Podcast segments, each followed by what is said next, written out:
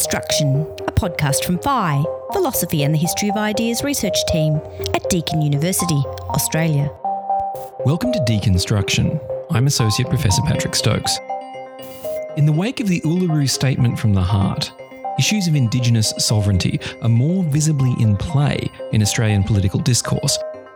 But should Indigenous activists seek recognition from the societies they find themselves confronting? Or is seeking recognition itself a form of subjugation. As part of PHI's lecture series on inclusive philosophy, Professor Yin Paradies from the Alfred Deakin Institute spoke to us on the topic of recognition, refusal, and reconciliation. And he kindly agreed to let us record. Thanks for inviting me along to my first inclusive philosophy seminar series.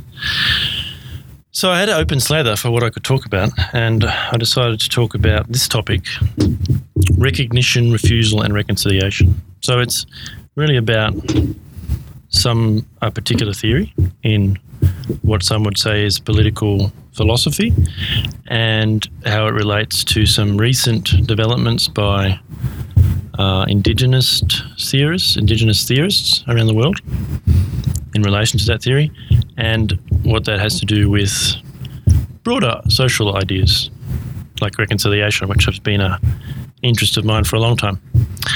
So we're kind of um, also doing a grant a bit about this topic at the moment called Beyond Recognition, which links in these ideas of refusal, which I'll explain soon, and recognition to uh, things in Australia like constitutional uh, recognition or inclusion of Indigenous people in the Constitution, treaties, and those sort of ideas. And I'll bring those in at the question uh, point of the asking of questions at the end. If you do have any questions as we go, feel free to ask. I may not know the answers. I'm not a philosopher. Just to put that out there and make that clear. so, recognition theory.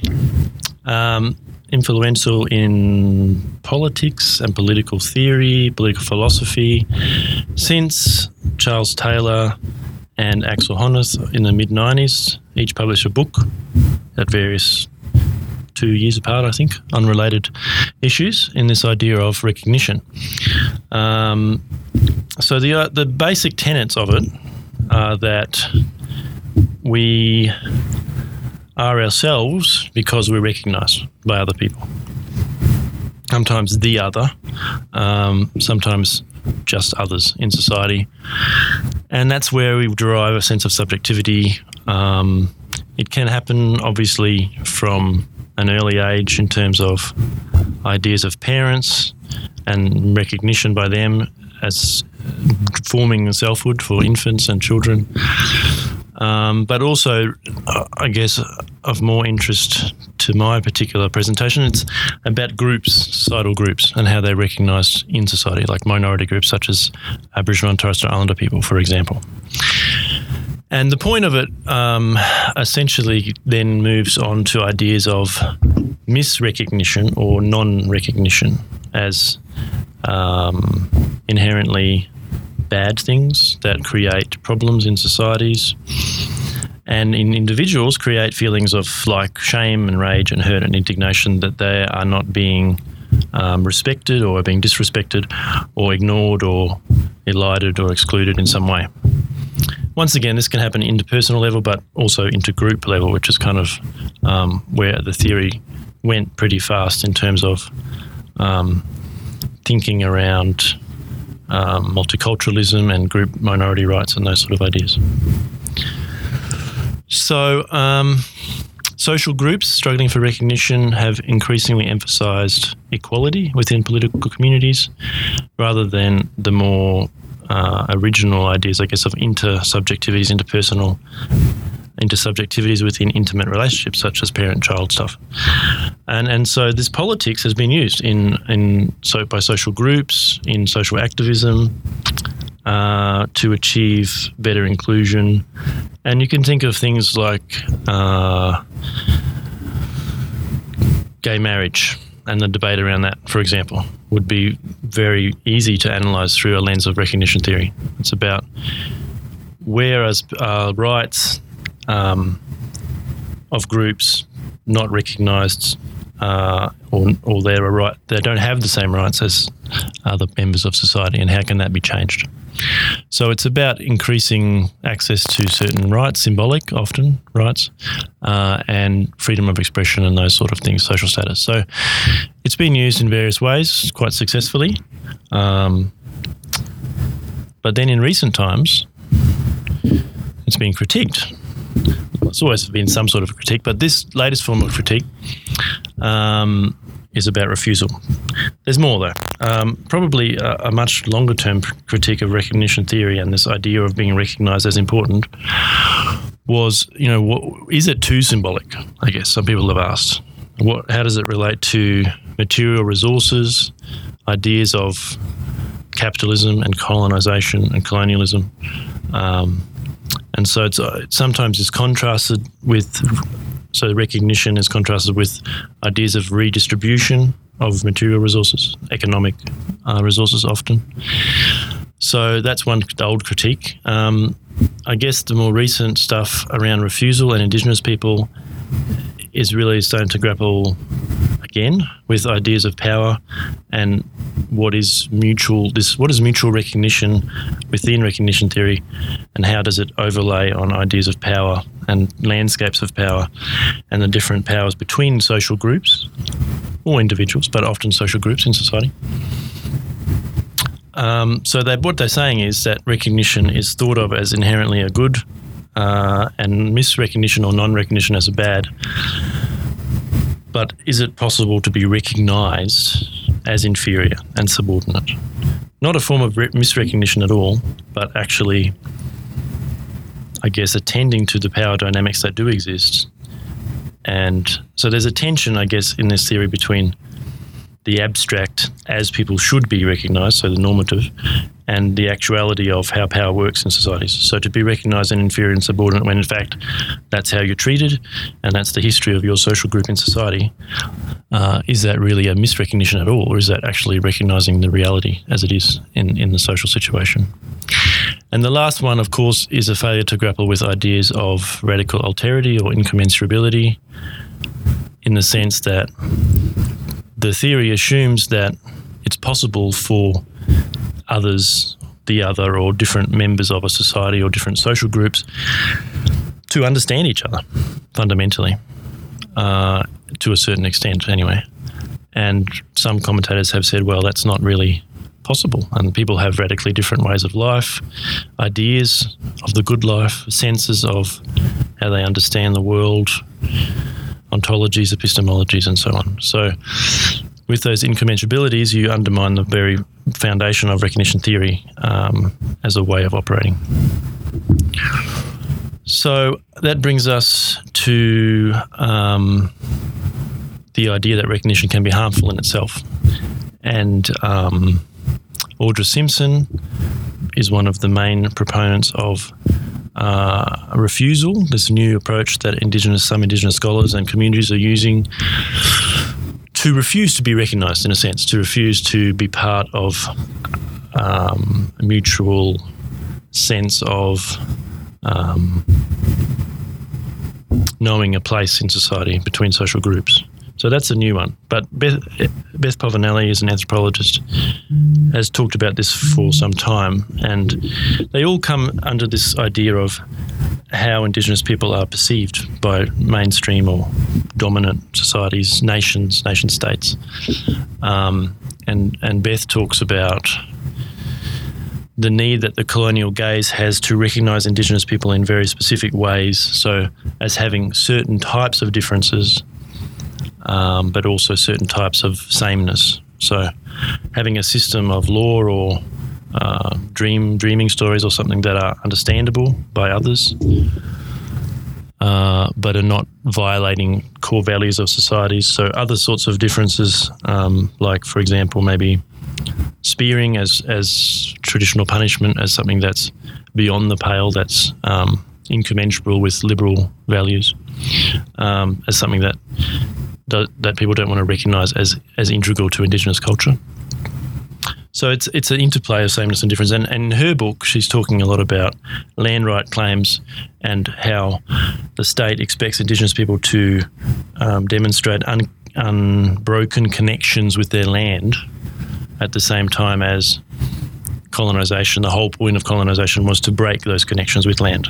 And so it becomes a question of performativity, I guess, in a Butlerian sense, and, and how Indigenous people perform within a cunning of recognition. So it's a very good book. Anyway, recent stuff has mentioned things of like the ruse of consent. So the idea that you get consent in some way from Indigenous people, and then therefore you own their land. Um, we know that that's what um, happened here in Melbourne as the first attempt at treaty in Australia was John Batman's attempt to make a treaty with people in the Melbourne area and give them a few sheep for the you know whole of Port Phillip Bay or something like that. So these ideas of informed consent, I guess, in an ethics perspective, and what informed really means, and and power dynamics.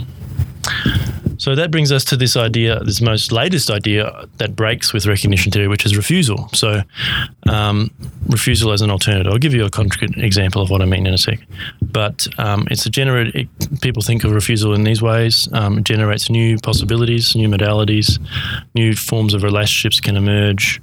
It can be a, a step on the way to a different type of recognition, or it may be um, an idea of not really trying to gain recognition from the state. So things like um, constitutional inclusion of Indigenous people in the Constitution are a means of recognising Indigenous people. So the state is now have it, uh, as a more front and centre, I guess, um, place for Indigenous people. But a lot of these communities are going, well, we want to be separate. We want to refuse to be part of whatever this is, this nation state, this social contract, um, this popular sense of us as Indigenous people who want to really refocus on our, our own communities in a sense. So um, it's a different form of belonging. Um, it's as it says here, it's an insistence, for example, that this is our land, not that, not a resistance to the idea that it isn't. So it's speaking to different groups in a way, more more speaking perhaps within Indigenous groups. So, this is the ideas that have been recently talked about about why refusal might be interesting. In the case of Indigenous refusal, um, it's a, it's really a, resistance or insistence that we shouldn't speak to colonisers as the primary audience for our claims. Um, it draws on the contradictory paradox that um, prior what Povinelli calls the priority of the prior means Indigenous sovereignty claims supersede claims of the sovereign state, making nation states an impossibility uh, in a kind of in a kind of sense, um, and that you can't ask for. It's getting back to the idea that you sort of can't ask for power. How do you ask for power? How do you ask for equality? You can't. So why should we try at all? to talk to the nation state about these things. So, um, yeah, it's the refusal of state recognition in favour of a communal sort of um, self recognition. So, examples from some literature and some act, some uh, developments in recent times um, in Australia. There's a paper written about um, what Darwin Indigenous people think of white people in Darwin, um, and they were talking about this rejection of neoliberal ideals of employment, asset accumulation, good debt, and various forms of good life that are very modern. Um, that's one. Uh, but also, more interestingly and more sort of broadly applicable are, I guess, geographical developments. So, there are more than one um, micronations popping up around Australia. So, the Yidinji tribal nation is one example who declared in 2001 that they were separate from the Australian nation state. And the guy who, who sort of spearheaded that, you know, gave up his bank account, his driver's license, his Medicare card, and superannuation passport. And then they started printing Yidinji license plates instead of Queensland number plates. And, you know, mostly it went unnoticed, but I guess um, it does create some problems um, for policing of cars that don't have Queensland license plates, for example it's a political statement. It's largely symbolic, but it has potential, I think, to be something more.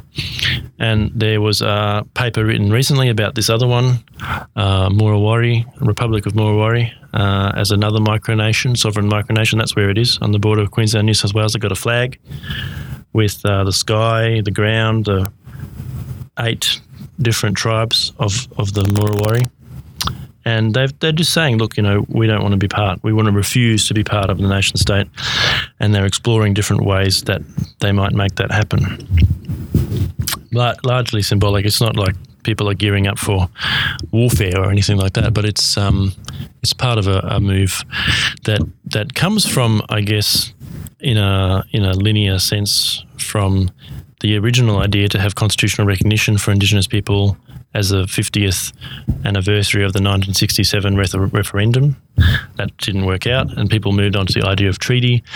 And these groups are just going beyond that and saying, actually, we're not, we're just not interested in in dealing with nation state or the Australian um, nation at all. I just we just want to do our own stuff, and we're going to we're going to do that by declaring um, that fact.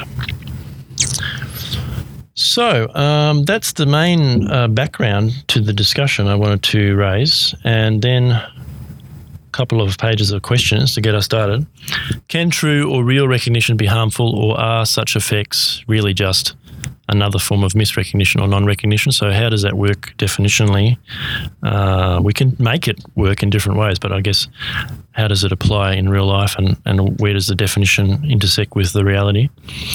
Um, is Indigenous refusal, like micronations or a radical idea of a good life, are they refusing recognition or rejecting it? Um, or do they just do Indigenous people actually want a different form of recognition? So it gets back to that question: uh, if recognition is fundamentally good and misrecognition is fundamentally bad, we always really just want a different sort of recognition, actually, in the end. And this could be a, a kind of political gambit, a negotiation technique, I guess, on the way to that. Is recognition by and refusal of the state both equally impossible for Indigenous people, given the histories and the colonial realities um, of the situation?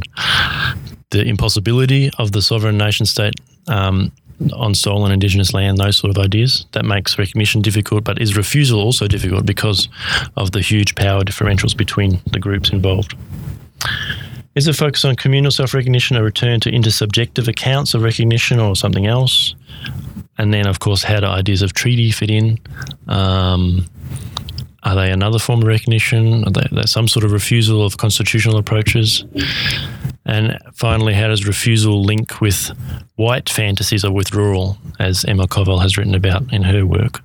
So, a lot of white non-indigenous, often white people will say, "We we want to create a situation of indigenous self-determination where indigenous people can take over running of whatever it is, this organisation, this community, um, this land, and they have this fantasy of being able to withdraw and give full support to indigenous people. It's very it's a very common and and popular idea." Um, Sarah Maddison is a very important indig- um, theorist who works in Indigenous spaces. She's a white woman.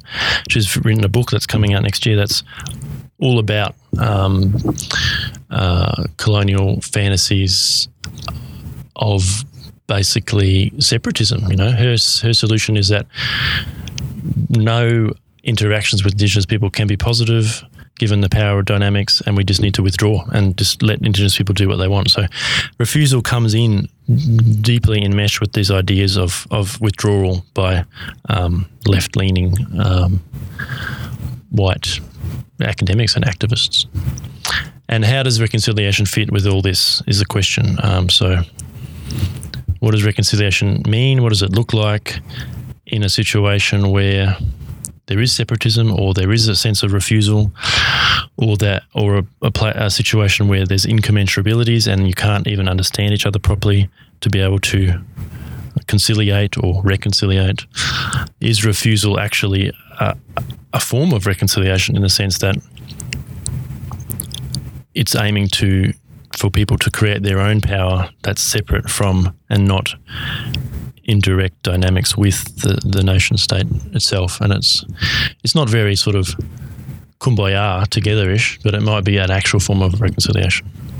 Or as some people say, conciliation, because we never um, uh, kind of that's the first step, conciliation, and then you can reconcile after. So the first step has never happened. All right, so that should be enough to get on with. Any questions and discussion points and comments?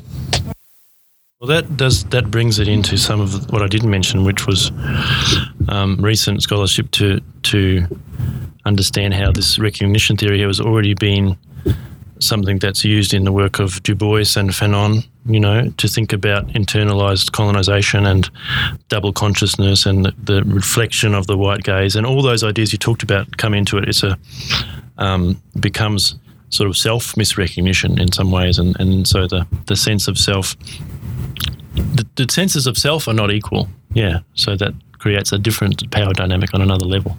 Yeah. Um, Ian. Really interesting.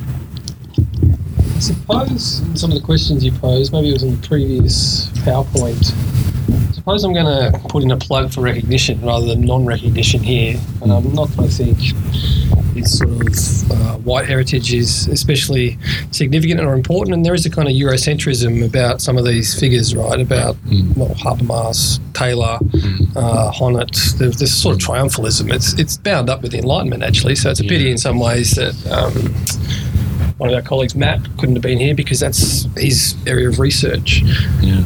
But I suppose, I mean, if we think about Hegel's original story of the struggle for recognition, even if Hegel has his own sort of triumphalist picture of where history's going, getting better in some sense, the interesting thing about the struggle for recognition is that, um, paradoxically enough, it's the so called slave or, or bondsman who's dependent on the master.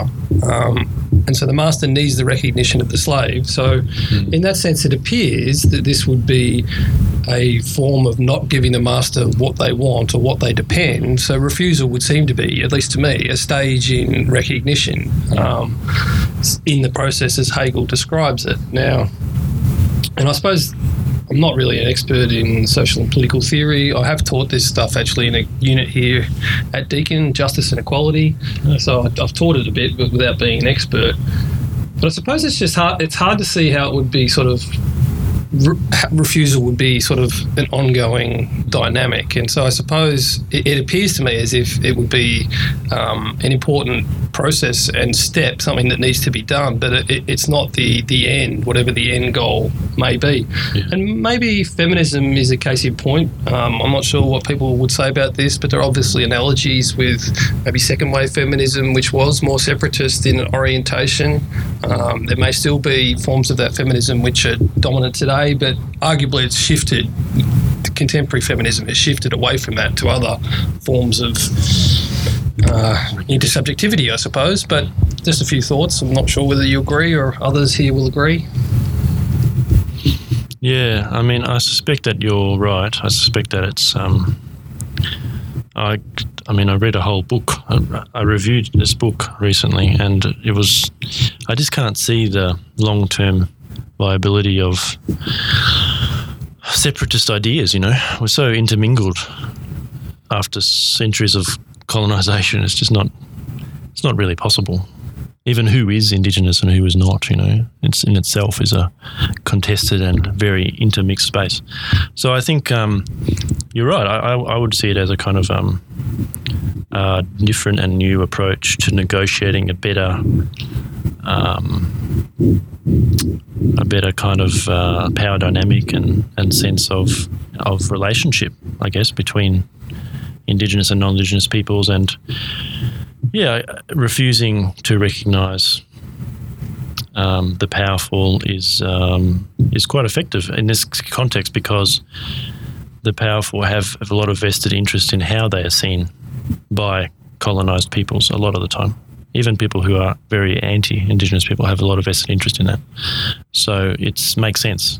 Um, the relationship is largely symbolic. There's not much material impact of Indigenous people withdrawing from anything much because there's very few of us around. But the symbolic impact on the national imaginary and imagined communities is quite large. So I think that's probably what it is. It's a process on the way to something else that will be a different form of recognition.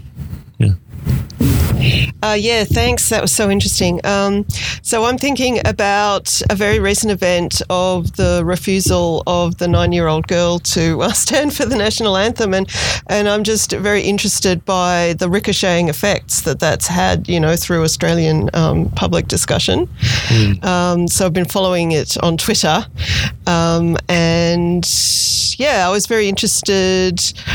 Uh, yeah, I was very interested by the um, the ferocity of the um, put downs by people like Pauline Hanson, mm. and I was also very touched to see there's a movement now. I stand with Harper, and a lot of Indigenous people are um, yeah posting um, uh, uh, video memos and and gathering them together. So you know these things matter. I think even the symbolic stuff really matters. But my question is about I was very interested where you said um, uh, refusal can be generalizing new social modalities.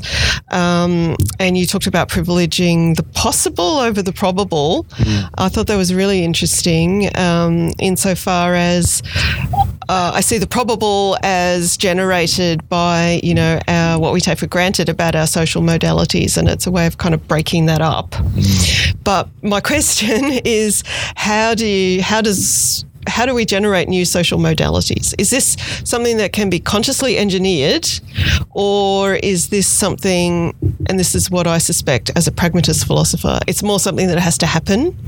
So, in fact, consciously engineering is maybe likely to just create a disaster, but what you really need is for people to live together, maybe more. Don't know. Interested in your thoughts on that. Well, yes, I think that the um, the protests, Harper's protests, is yeah, it's a totally different form of refusal, but it is it's about refusal as well. And um, I actually emailed Harper, and her parents told me that um, uh, mine was one of the first emails they received, and Harper was very happy to read uh, about my support for her protests. This is one of the problems: is that when you start creating ref- this refusal and separatism, creates a kind of a a gulf between activists who have similar goals in mind. Some are white and some are black. You know, and this is how would we configure Harper's moves in a in a in a world where there are lots of indigenous micronations and they kind of didn't have an interest in what happened in the rest of the country. It wouldn't make any sense. So this ongoing kind of interlinking is is important. Yeah. So I think. Um, as Tully was saying, in some sense, the refusal gives people space away from these relationships, but at the same time, we have to come back to them as well to um, forge new modalities for of relating to each other. I don't know about the consciously versus non-consciously or what disaster exactly will ensue from that. I think that we're always trying to do things that usually work out completely differently to what we intended. Um, and I think the refusal will probably be one of those things as well. It'll have some intended effects and others that are uh, unintended as well. So yeah, I agree with you. I think it's a bit of a bit of both, and um, be really interesting to think more about different types of refusal. Wrote a paper um, with Emma Kowal about um, refusal uh, in a different sense, and that was a, a kind of a refusal of um, to do with indigeneity itself and people like me who are Aboriginal but fair skinned and our refusal to be interpolated, I guess you could say, as as white, um, and that's a different sort of refusal, which actually has um, very much is in conversation with state-based regimes about who who Indigenous people are and their definitions of indigeneity. But it's there's lots to it, yeah, and um, I think there's many more ways we could understand ideas of refusal and separatism and space away from and within interculturality and how that might all play out in the political and social effects. No answers, of course, but yeah, I like the idea. I was just going to ask on in the case of Harper too. Um, yeah. I was really struck by that, um, by you know the power of her doing that, but mm. and I mean, she's nine, so I, I'm not going to say anything remotely critical of her. I think it's fantastic that she did what she did. Um, If only she'd read more Hegel, she could have done something different. well, yeah, like I've, I've said many times, life is too short to read Hegel. But um, I, I wonder, though, there's an interesting kind of tension, though, in what she's doing, in that she specifically framed what she was doing in terms of saying that that line, young and free, is not inclusive because it, it excludes um, Indigenous people that have been here for tens of thousands of years. And yet you could step, and so she, in a way, what she seemed to be saying was, well, please tweak the anthem so that it's no longer exclusionary in that way. But then you could turn around and say, well, it's a settler anthem. Yeah, exactly. Um, so the problem is not, the problem goes a lot deeper than what she's actually trying to say. So I wonder if there is even within the act of resistance itself an interesting tension there, as you're saying, between sort of a, a mode of recognition, which is basically just absorb the First Nations into the settler state, or whether it's um, it points to something deeper there that needs to be Yeah. can only be addressed through a sort of refusal mode. Yeah, well, there's always layers of insistence and resistance, and I think you know um, what Harper's done there is she talked about the Advance Australia Fair as a kind of a a motto that was really about advancing white Australia, and she's talked about um, the young and free thing. But in a way, like you say, I mean, you can't you can't rehabilitate a national anthem, you know. I mean, I mean, how difficult it was for them. Yeah, the, um, they tried to change the day of Australia Day as well. That's a great example. I, my view on that is that it's a waste of time because, for exactly the same reason that you don't. It doesn't matter what day you you commemorate Australia. It's got to be a mourning as well as a celebration. You know what I mean? So it doesn't matter what day. Oh, we'll find a good day when nothing bad happened on this day, and we'll just party on. You know, like no, it doesn't matter. I would rather you keep the date and add a sense of mourning and and a sense of the loss that was created when the nation um, came about. I mean, some of the commentators for the Harper case, I can't remember which shock drop it was, shock jock, but he said something like, "I don't know why these people are complaining about every, you know."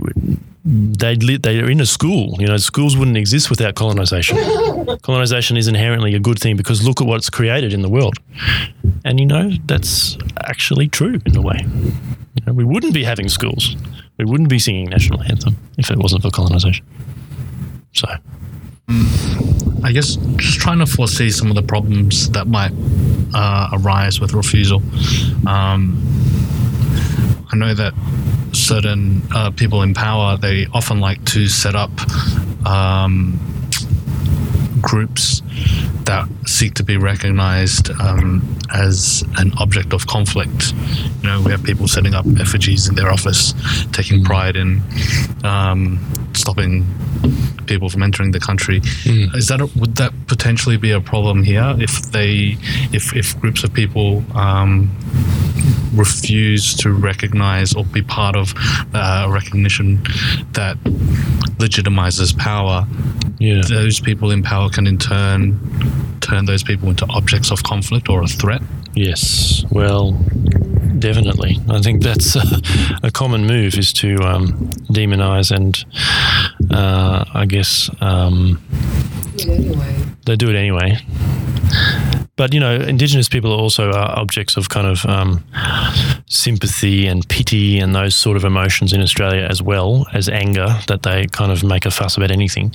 So there's a mixture, I guess, and We've had, you know, obviously long history of conflict with Indigenous people, but um, most people don't aren't super aware of that or don't think of that first um, in terms of frontier um, sort of thinking, I guess. So it is a danger.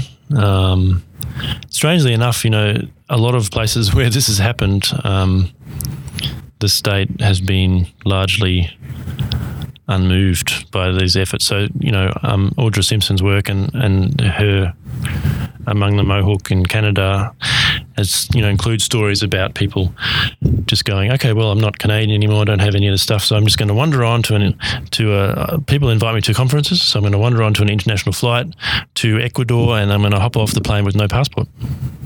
because why would I have it? I'm not Canadian. I don't have a Canadian, but they have their own passports that no one recognises.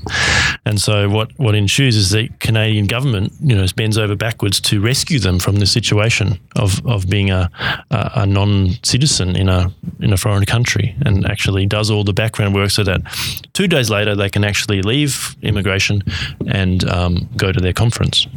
So it's a it's a not a it's not a very conflictual approach to their to their refusal at all. It's an enabling approach, I guess. So yeah, but there's there's potential for conflict, I think, of various kinds, and definitely um, negative press, if you will, uh, uh, for things like micronations and um, and for people who you know make lifestyle choices to live on outstations and refuse to um, get jobs and go into household debt. I mean, they're going to be unpopular with a lot of people, right? So um, it's always a risk of anything that's remotely radical is the is the polarization that will ensue. And these this is what I'm talking about when I say there'll be unintended negative consequences, and one of them will be these kinds of effects. I think, yeah. Uh, so, just on that, with the Canadian government bending over backwards to rescue the person without the Canadian passport in Ecuador, Yeah. um, that's very interesting. But it strikes me that that is self interested behaviour as well on the part of the Canadian government because otherwise there's going to be some kind of international incident and it's going to draw attention to the legacy of colonialisation in Canada and so on and so forth. So, yeah, there could be an interesting strategic game to play here in terms of, uh, yeah, this using the refusal to then um, up the ante on a, you know, a, a, a more, a better quality kind of recognition, possibly. Oh, yeah. So there's so many twists and turns here. There's vast potential for what in critical race theory is called interest, interest convergence. So imagine, you know, um, being able to. Uh, this is what self. Some people say this whole self determination era from the 70s till the late 90s was all about was governments being able to wipe their hands of the problem and say, well, you know, we gave control of everything to Indigenous people. Looks, this is what they're doing with it.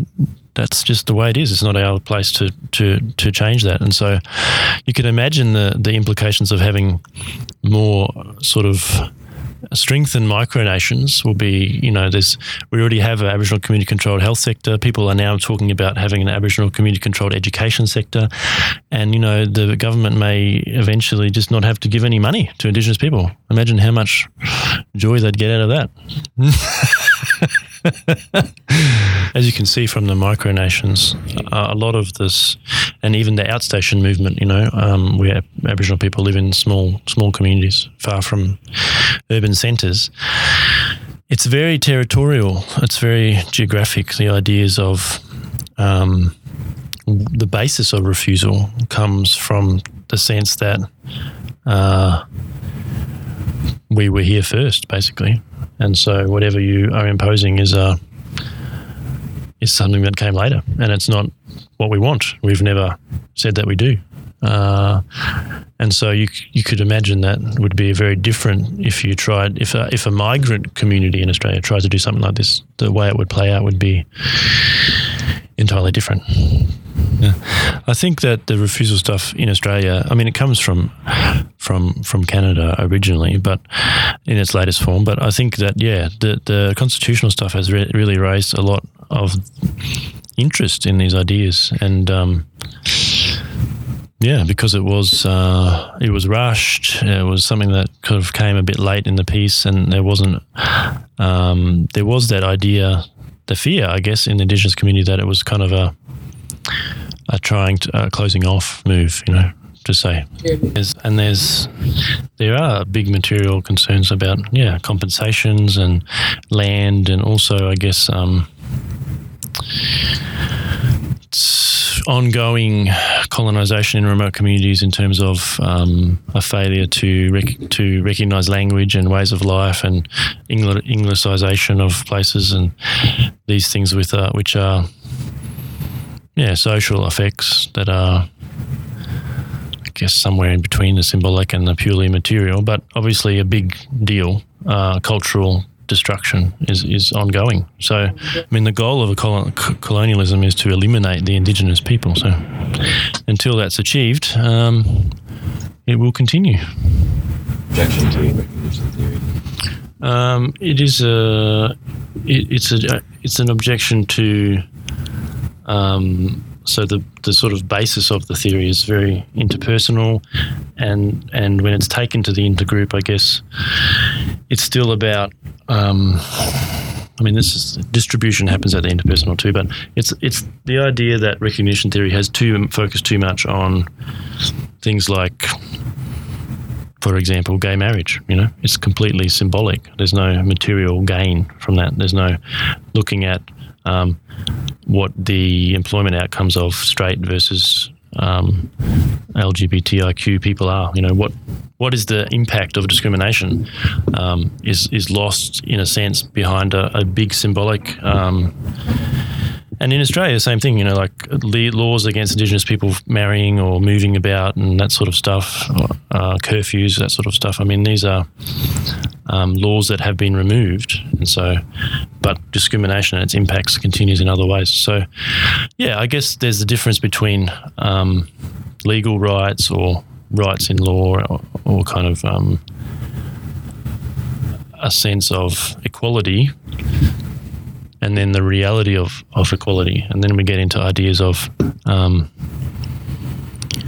yeah, how do we redistribute in the, in this in the situation where the past has created inequalities in wealth, for example. Um, even if things are operating fairly now, the, the impact of the past is something that creates these huge differences in people's material needs and material um, uh, opportunities. So the, the critique is that recognition is too symbolic and there's actual, often what I considered economic or land, you know, land based ideas um, that people just don't have what they need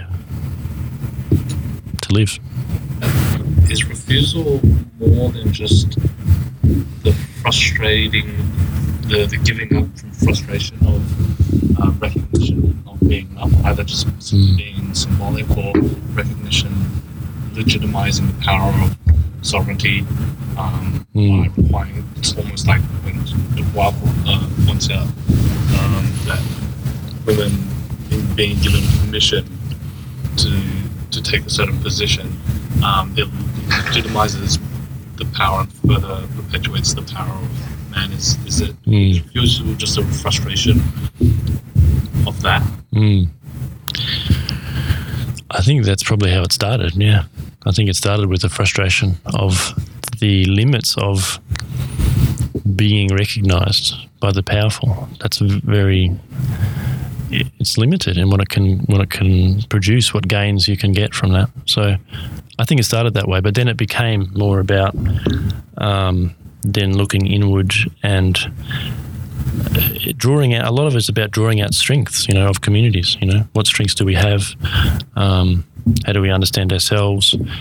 Let's stop talking to and on the terms of another party that's external to our community and think about revival. It's actually tied up a lot with ideas of cultural revitalization and revival. So it's come, I think, from frustration, but it's grown to something much, much bigger. Yeah. Deconstruction is produced by Phi, Philosophy and the History of Ideas research team at Deakin University, Australia. For more information, visit blogs.deakin.edu.au slash philosophy.